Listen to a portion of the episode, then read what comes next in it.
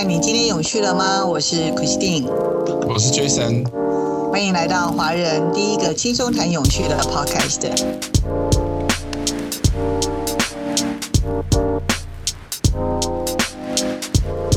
嗨，Jason，疫情到现在怎么样？关的好不好？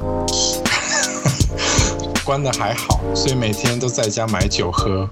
真的吗？真的啊！我刚刚我刚刚为了要今天要录这一集，符合我们的主题，我还去买了某个牌子的酒。所以，我们今天应该是要嗯来个玛丽又喝一杯。我觉得，我觉得之前都没有喝酒，我觉得喝了酒之后，可能话就可以话就可以更多。啊，我也这么觉得。其实我们今天是嗯第三季，然后后半段了嘛，然后疫情关了两个多月，事实上真的还蛮闷的。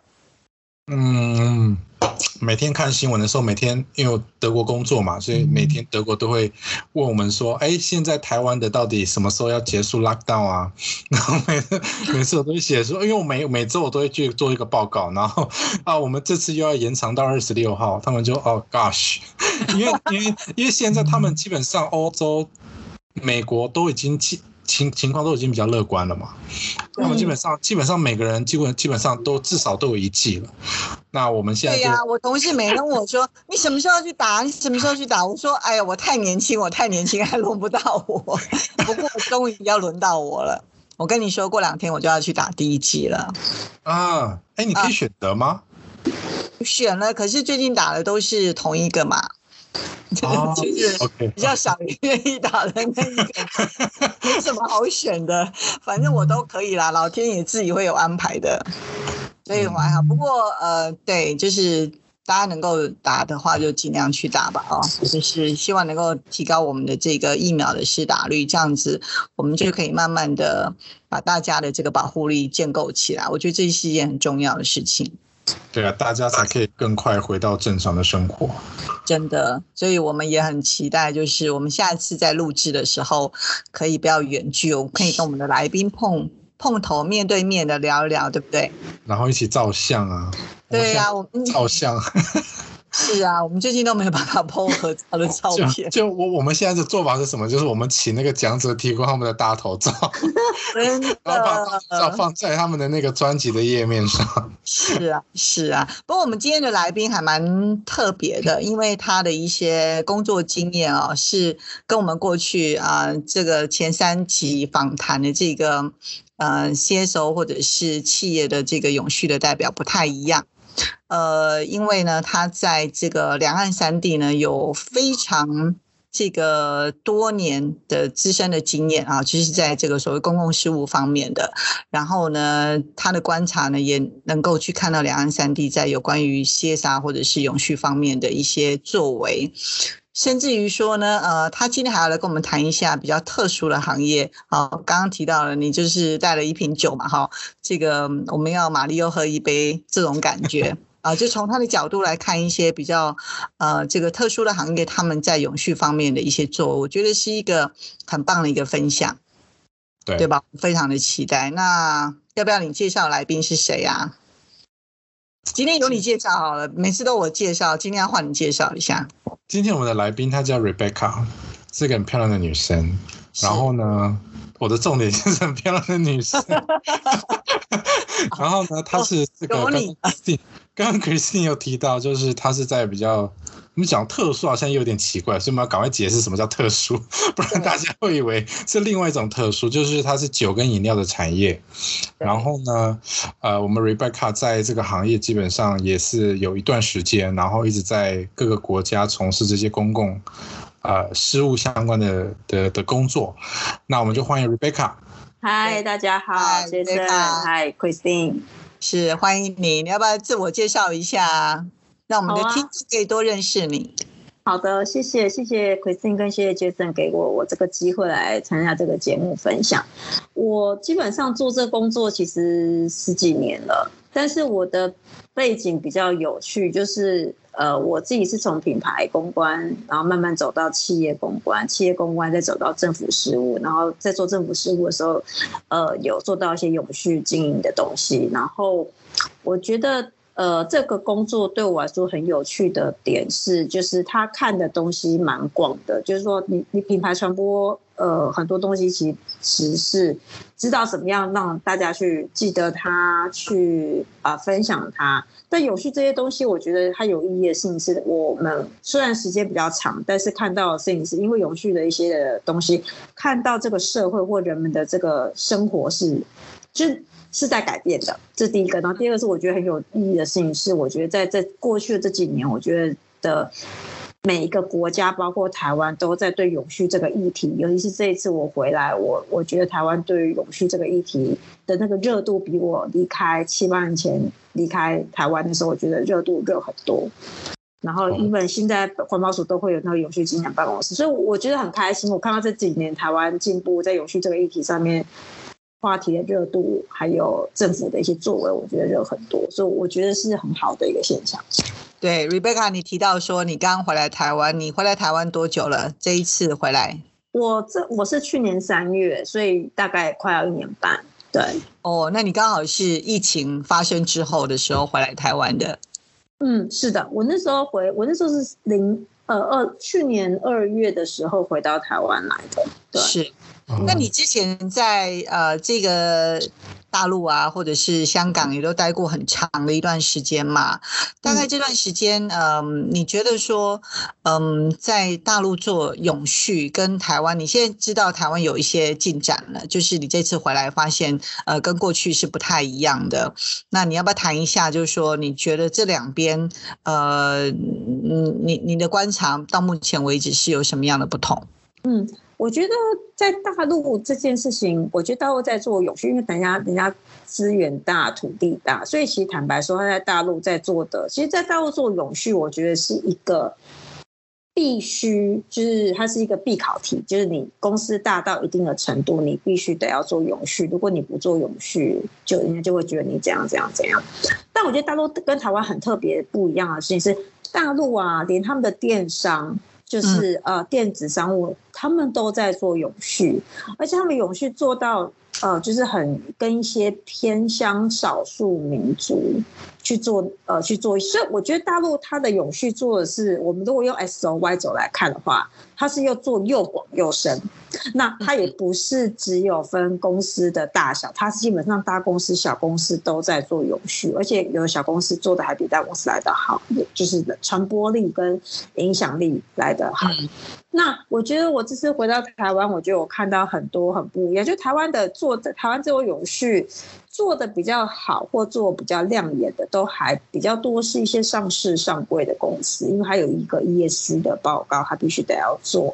那我也看到，比如说台湾那个之前很久，我们小时候哈，那环保署署长那个简若新简署长，他成立了一个永续发展基金会，那个他呃也会有一些什么认证啊，一些的课程，所以我我我觉得是台湾在。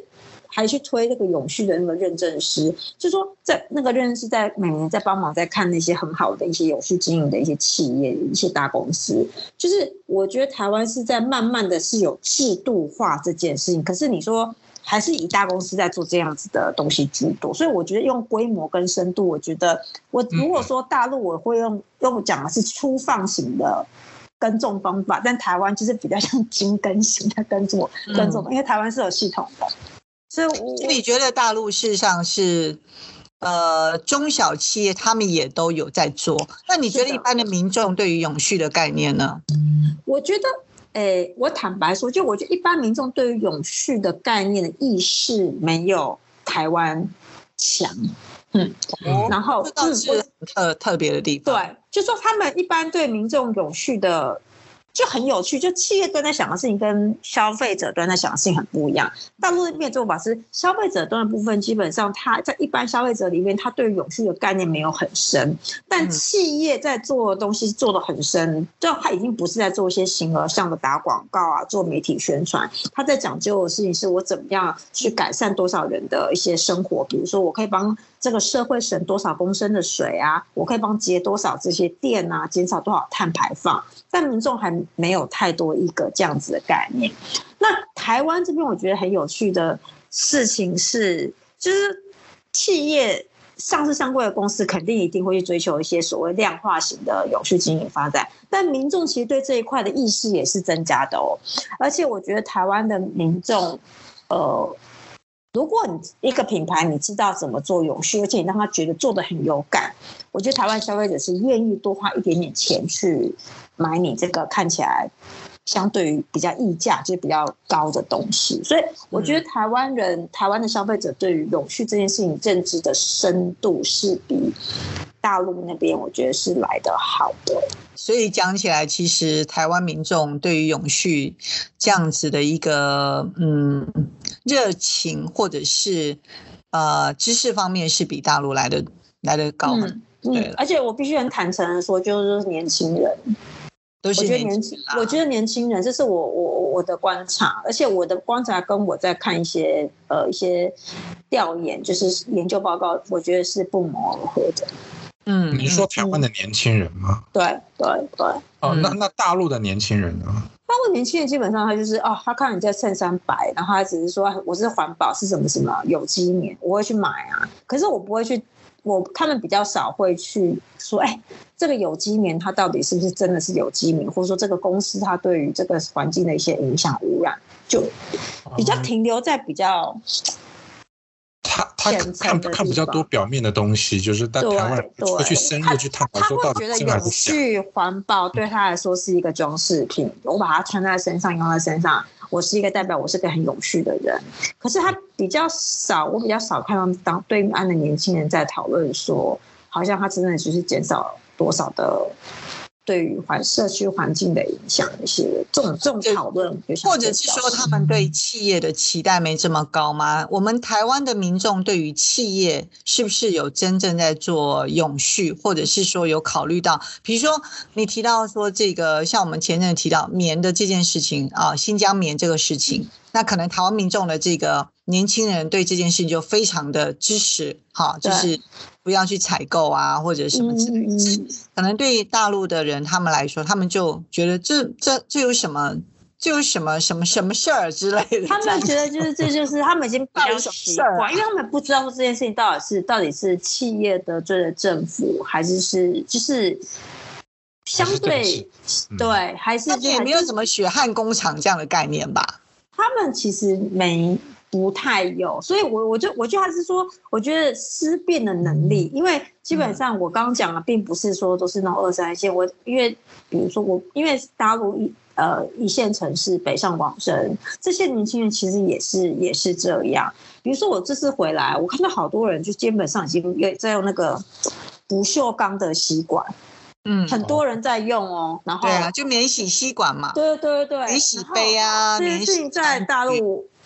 还没有推的这么，我说的是北上广深，没有推的这么流行。比如说购物袋，还有这个那什么，台湾那个叫什么资源回收袋，就那边都没有啊。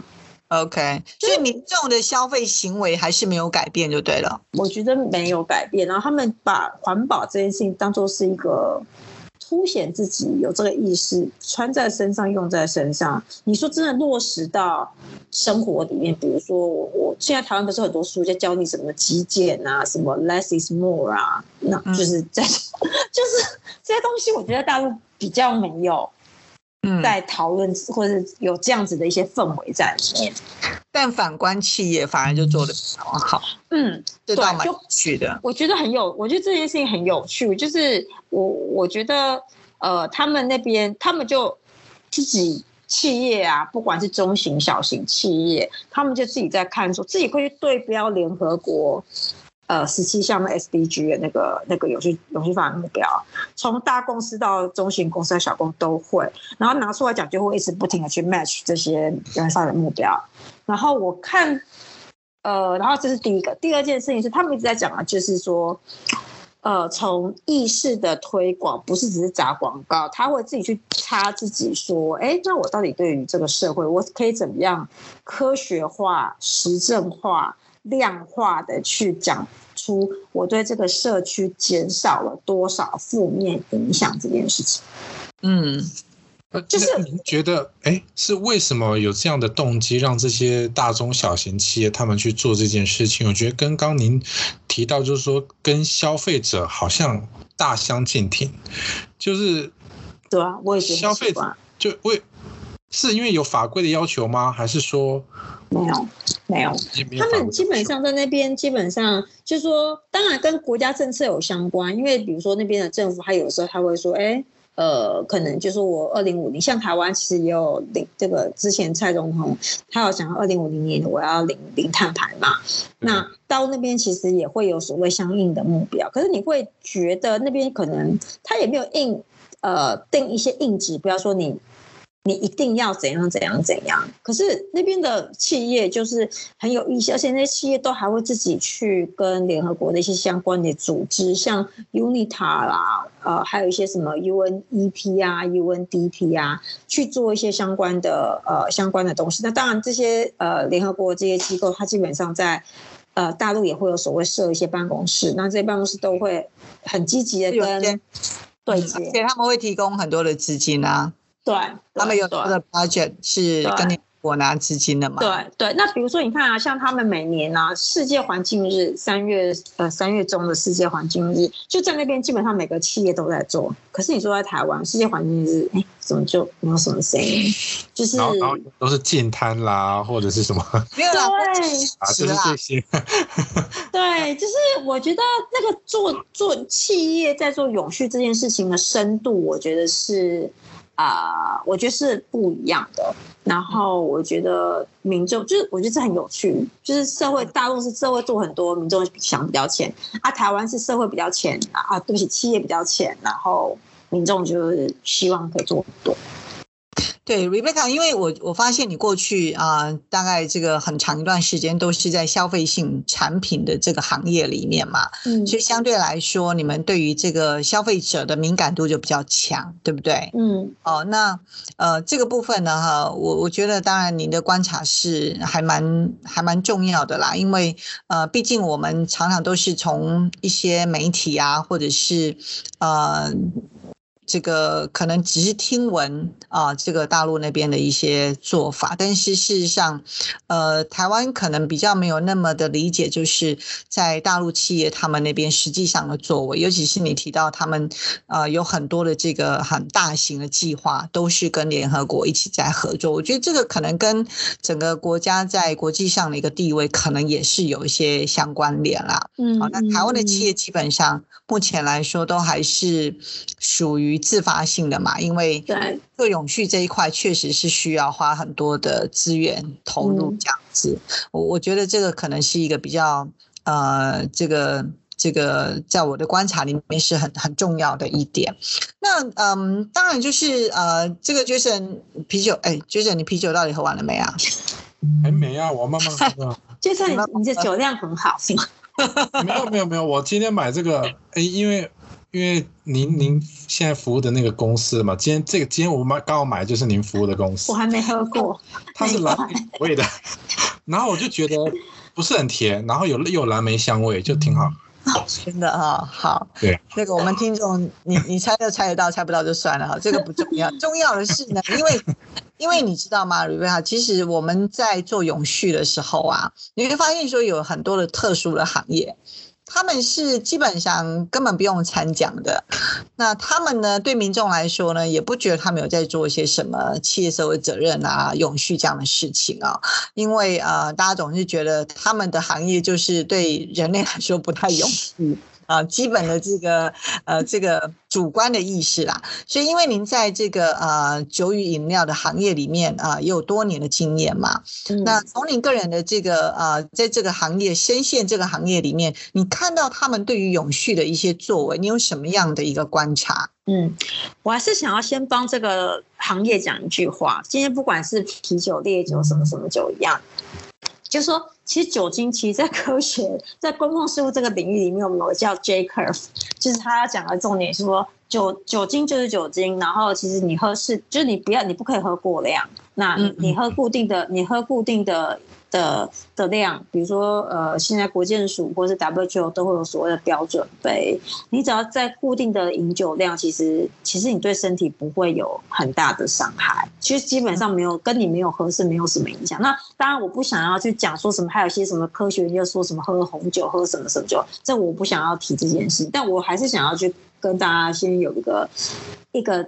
科普一个教育，酒精就有酒精，你只要适量饮酒，跟着那个标准杯喝，其实喝酒其实并不是一个太不对，或者是会对身体造成伤害。那回到刚刚奎信提到，其实烟啊酒啊，其实都是一样啊，就是大家的一些社会观念、社会价值观，就会觉得这个就是就是一个比较原罪的的一些产业。所以其实，在整个我呃我不讲两岸三地，我讲整个亚洲地区、亚太地区。一般在酒与饮料产业，他在做的都是不外是几个面向啊。第一个在做酒驾这件事情，就是反酒驾这件事情。那这件事情很正常啊。你你你是社会感觉你是是制造社会问题的人，那你你你反酒驾，你只是在让你的问题看起来没有制造这么多嘛？这很正。第一个，第二个在讲的事情是怎么样去减少酒精有害使用。那包括什么呢？包括酒瘾。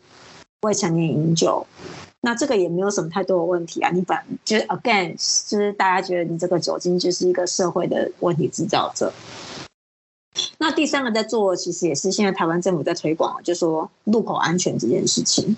那那那全对对，就是道路道路安全。那也跟酒驾很类似，但是基本上酒驾是很专注于酒，道路安全来讲是我要怎么样去让这个道路，呃，比如说。有像以前我服务过的公司，它就比较极致的，就是他会去跟政府去合作，就这个道路，比如说这个哪一些城市的道路是多发事故道路，然后去研究这个道路为什么常常发生事故，然后去做去跟着政府去做一些道路的改造，比如说多设几个那个。那个叫什么警警语啊？不是警语，不是警语，他去改那个路，就比如说那个我们现在不是路跟路中间不是会有一个路障还是什么的宽度啊？你的交，然后你这个安全岛线啊，安全岛对安全岛要设多宽，就是会去改这些东西。这个跟九一。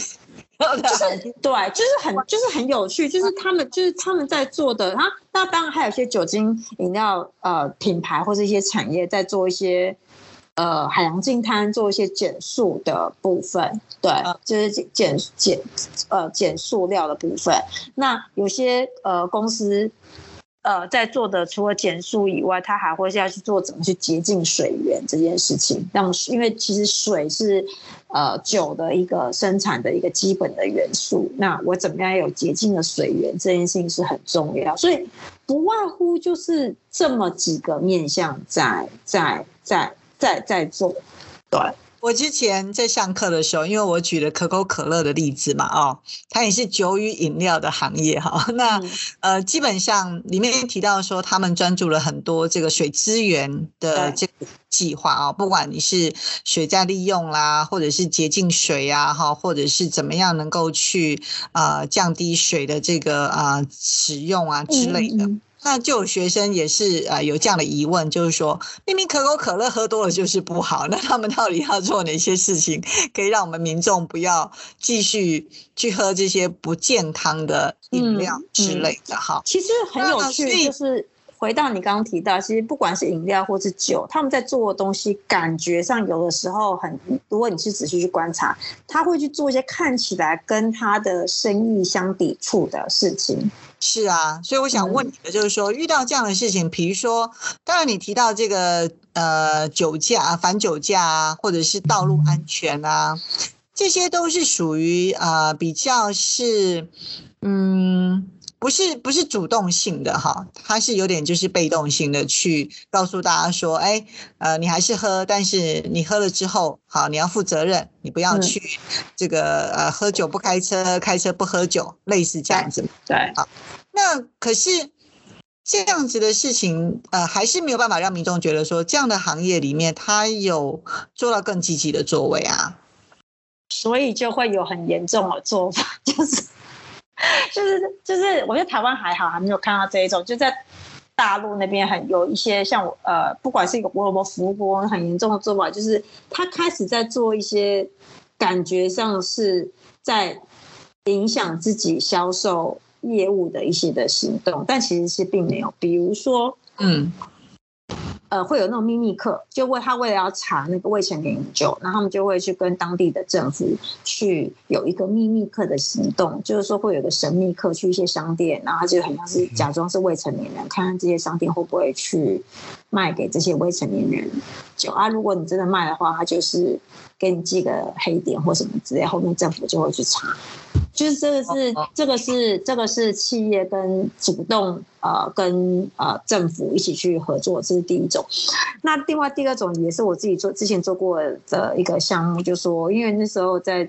呃，有一间公司服务的时候，它就是全球有选了六大城市，然后为了要去减低有酒精有害使用，那那时候其实我们那时候就在中国选了一个城市叫江山，它是在浙江那边的一个江山的一个城市。那时候我们就是为了要减低酒精有害使用，所以我们那时候就跟那时候就。很极致，就是找了一些斯坦福啊、南加大啦一些很厉害学校一些教授，跟我们一起设计的课纲，就是课纲，呃，小学生、国中生的教材，然后推进去整个那个城市的小学跟中学，去叫他们从小就不要喝酒。然后同时在那个城市里面都会有一些那种行动车，然后去找出在那个城市有酒瘾的人，以及呃那个就推广，就是用各种不同方法叫你不要喝。那所有的东西都要经过所有的一些所有这些东西推广的一些的呃流程，都要经过。一些就是我们刚刚提到的南加大、哈佛大学一些 WO 的一些教授，那个流程都要他们要看过审过，就做的很极致。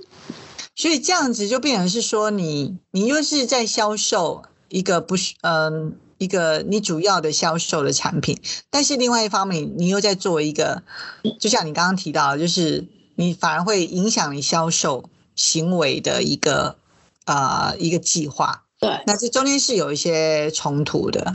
其实看起来是有冲突，但我坦白说，其实我觉得用更广、又或更高的视野去看，就说，就像之前呢，台湾不是有个名人的妈妈，就是呃发生那个被酒驾的那个车祸，就就是。我就用更高的视野在看。如果说你今天这个行业都能够更严格的自己去自律这些东西的话，那如果当有一天这样子的事情发生的时候，你觉得社会他会苛责这个行业，但是他不会不会苛责。所以，我我觉得这也是一个严以律己的一个一个概念啊，就是我自己觉得是这样。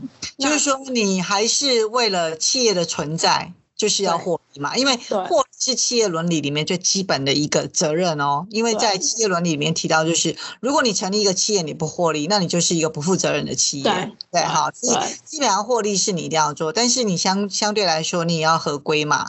对，好，那要合规之外，你还得做一些企业呃的这个慈善的活动啊，或者是做一些社会责任尽到你应该要做的事情。嗯，我觉得很有趣的是，哎，Jason 啊，你有经过那个酒与饮料行业的网站吗？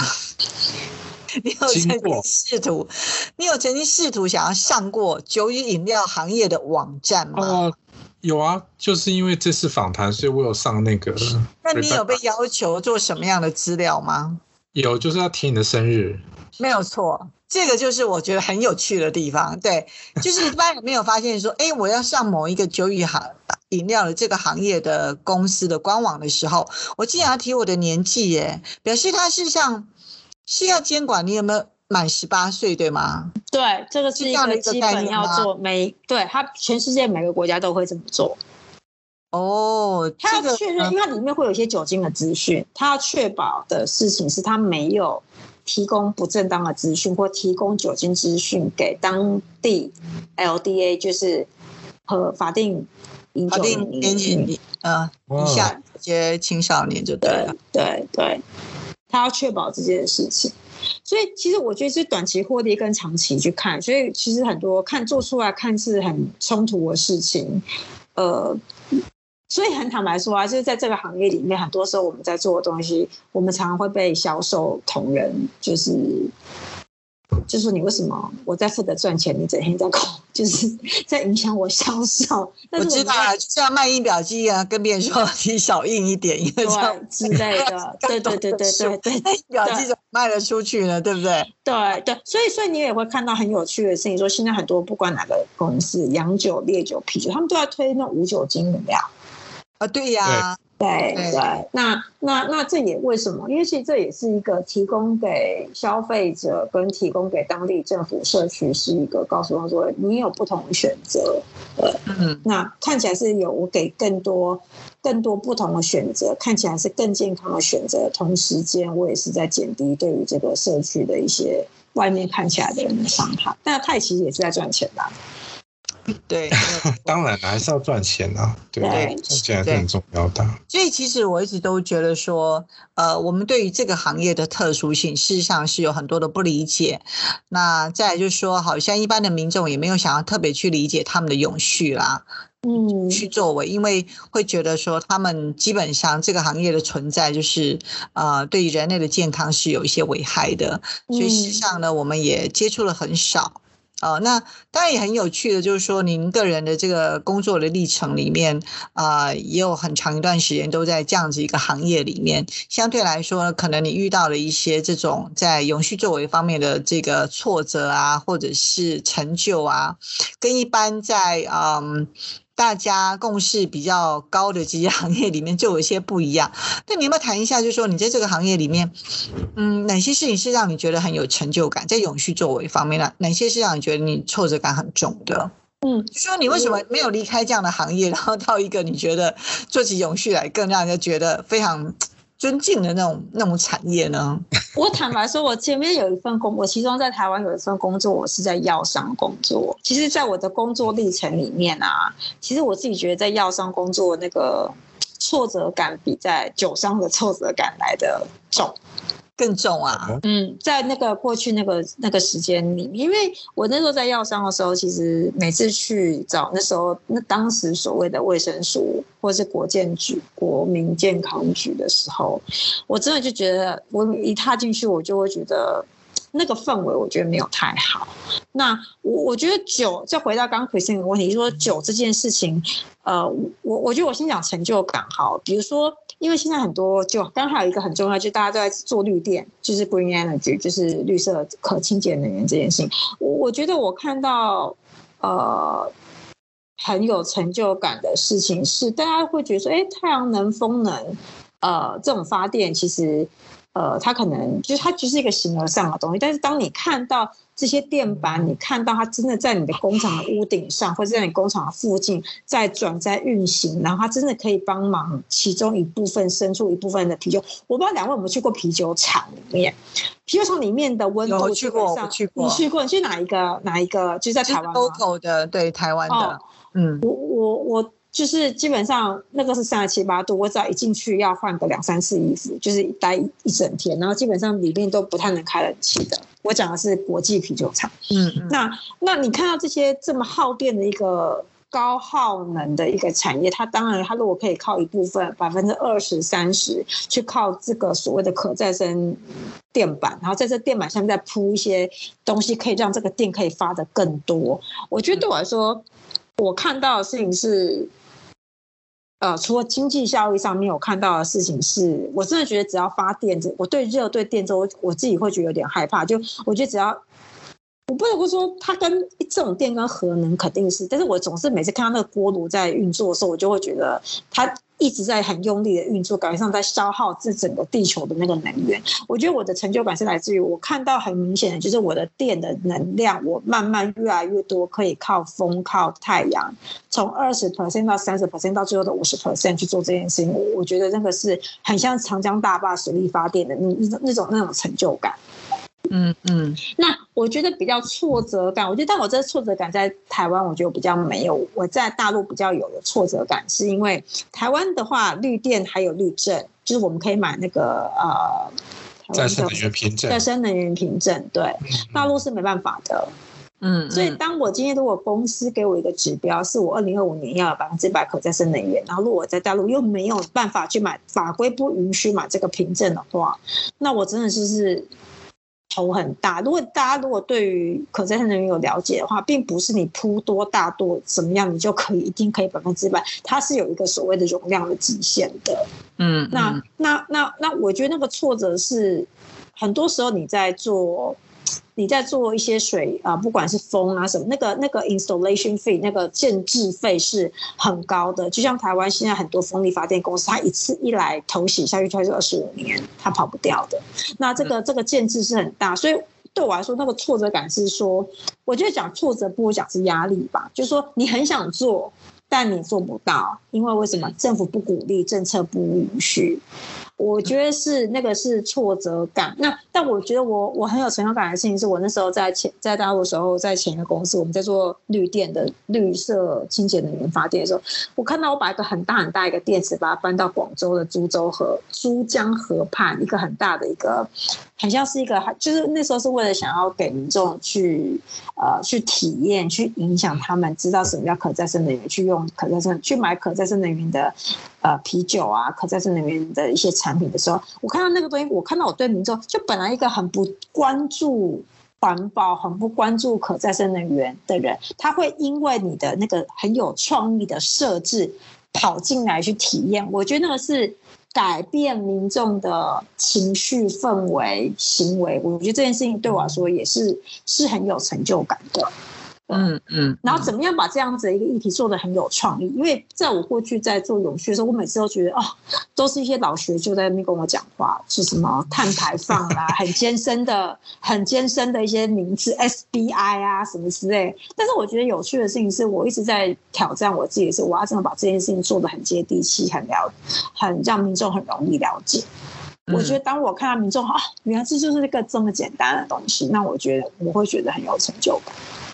了解，我觉得其实，嗯，在各种不同的领域里面，确实都有一些不一样的一个呃挫折了啊。但是很高很高兴的，就是说你能够从这样的一个过程里面去享受这个成就，我觉得是很棒的。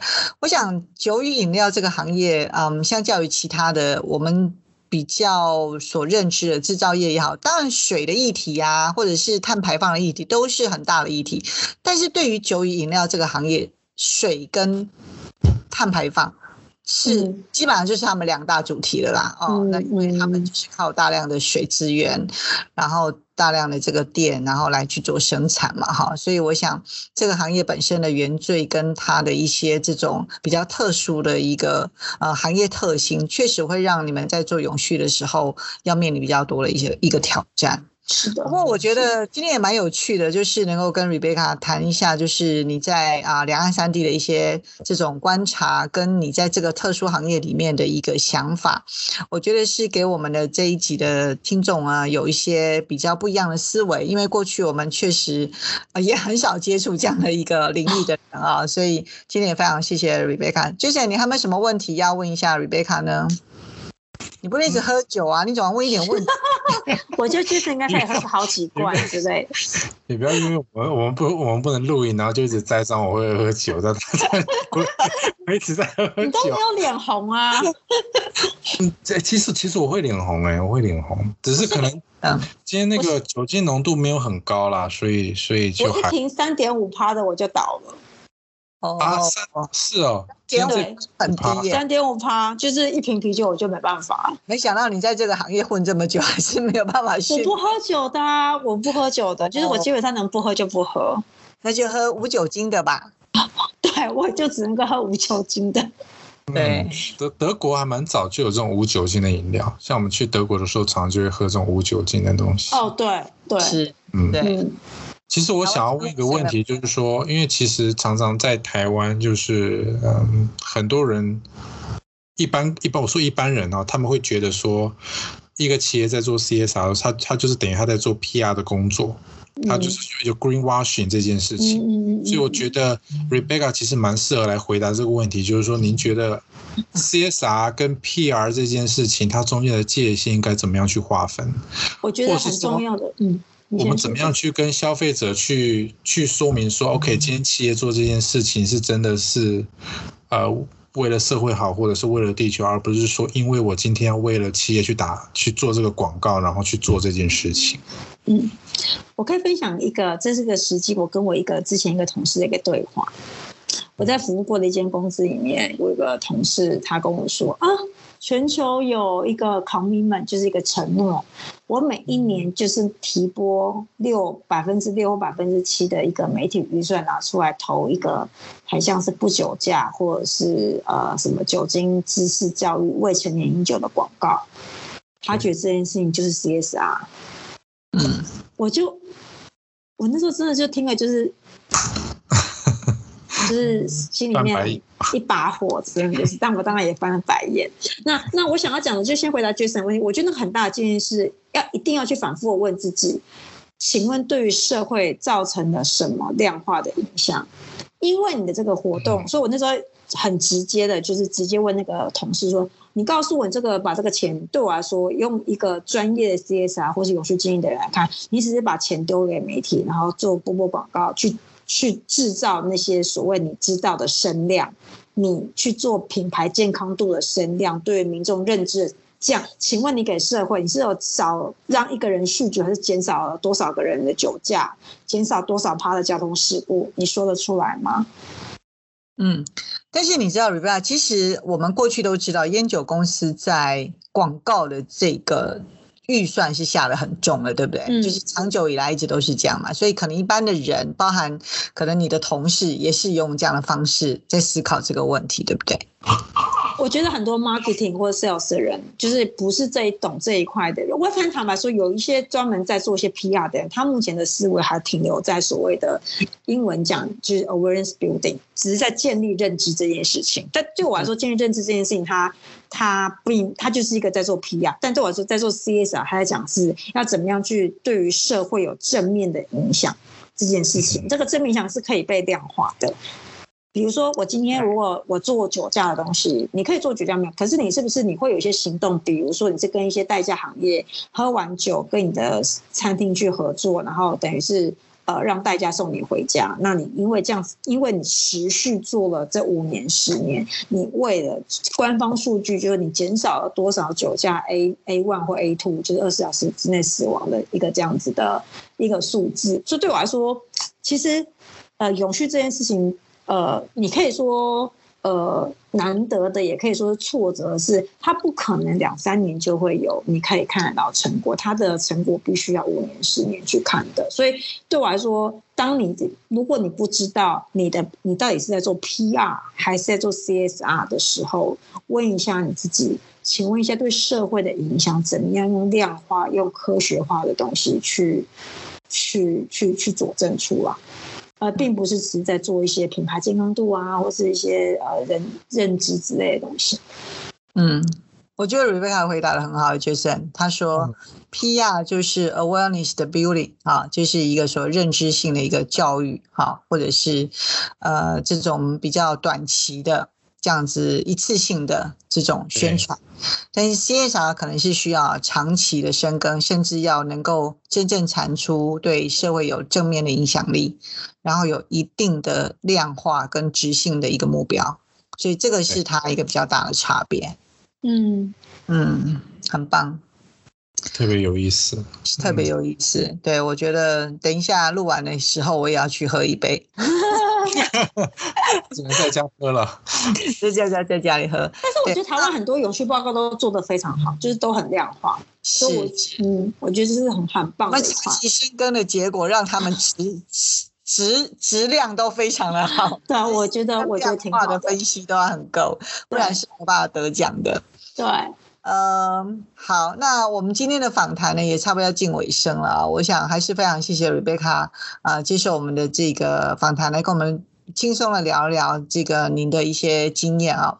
呃，那最后我们结束的时候呢，我不知道你有没有什么话想要给我们的听众，呃，一些建议，让他进入酒与饮料的行业从事永续呢，还是说不要来吧，这里不好玩？我想要还是说还是说还是说你们的那个筛选面试的标准就第一个问题就是会喝酒吗？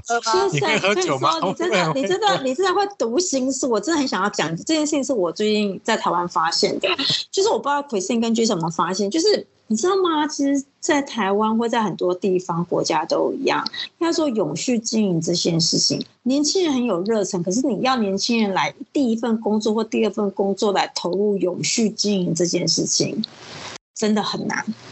真的，我们在找人的时候真的很难找。比如说，很多年轻人都喜欢做品牌公关、呃，marketing、marcoms、呃呃，行销公关，可是你要他去摘入去做。永续做 CS 啊我觉得我们找就是我们在找这一块人，就是很多年轻人跟我说我没有兴趣。那那我很坦白说，就是说我为什么我想要借这个 p o c k e t 鼓励年轻人？其实你在做永续，就是呃也是短期跟长期嘛。你在做一些呃品牌公关、行销公关，他看他在考验的是你的创意，但是你在做永续这件事情，考验的是你思考事情的高度跟你的耐力。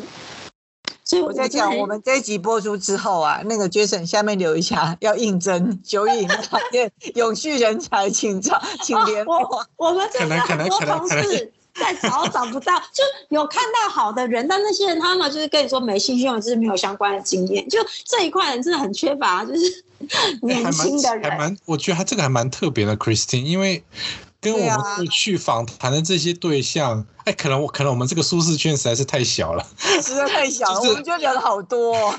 对啊，我们觉得蛮多的耶。你要看年纪啊，你要二岁的嘛。比如说，如果说二十五岁，现在是 OK 啊，还是很多人。我们真的，我们真的很，我们真的。为什么一定要二十五岁？那 Jason 你不能去了？不是，就是我们二十五岁年轻，就是我们讲年轻，你到二十五岁上下的，就是呃，我我真的，我最近有朋友在说，哎，你可以帮我推荐一些人，然后我就帮他问了一些在呃，就是我现在很自豪，就是 有认识刚毕业的人，就我就觉得很，这是对我自己这个家，我居然就是年轻人。他说不好意思哦，如果看我真的对这没有兴趣，我想要做品牌公关，真的，会不会是因为他们不了解到底 CSR 是在做什么样的工作？